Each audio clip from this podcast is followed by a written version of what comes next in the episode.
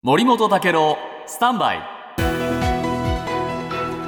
長官読み比べです、はい。えープーチンさんの発言が注目を集めていますね、えー今日毎日新聞ですがあーロシアのプーチン大統領はですね隣国ベラルーシに戦術核を配備するっていう方針を明らかにしたんですね。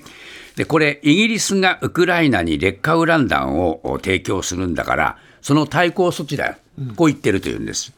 でロシアが領土外に核兵器を配備するのは、これ、1990年代半ば以降では初めてで、ロシアによるウクライナでの特別軍事作戦が続く中で、えまあ、これ、えーえー西欧諸国は緊張が高まったと、こういうのが毎日新聞の記事です。で、えー読売新聞はですね、ただプーチンがどう言ったかというと、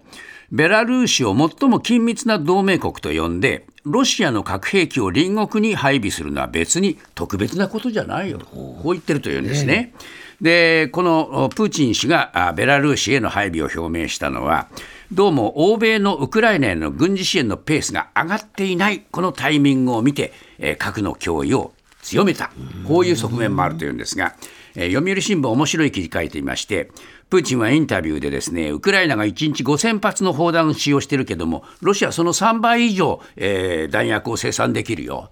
えーそれから欧米がウクライナに、えー戦車供与するっていうけれども、えーロシアは3年で1600両も生産できるよと言ったというんです。はいただし、こうしたプーチンの主張は虚勢の可可能性が高いと、はいで。なぜならば、ロシアの主要の戦車工場は、欧米主導の対ロ制裁の影響で部品の調達が苦しい、えー生産量は月当たり20両という、